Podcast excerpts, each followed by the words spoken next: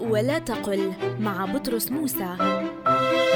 على العربية بودكاست. يقال تقدم مضطرد بالطاء المشددة ولا يقال مضطرد بالضاد.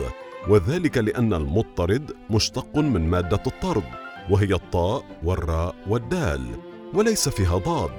إذا قل. تقدم مضطرد بالطاء المشددة ولا تقل أو تكتب مضطرد بالضاد.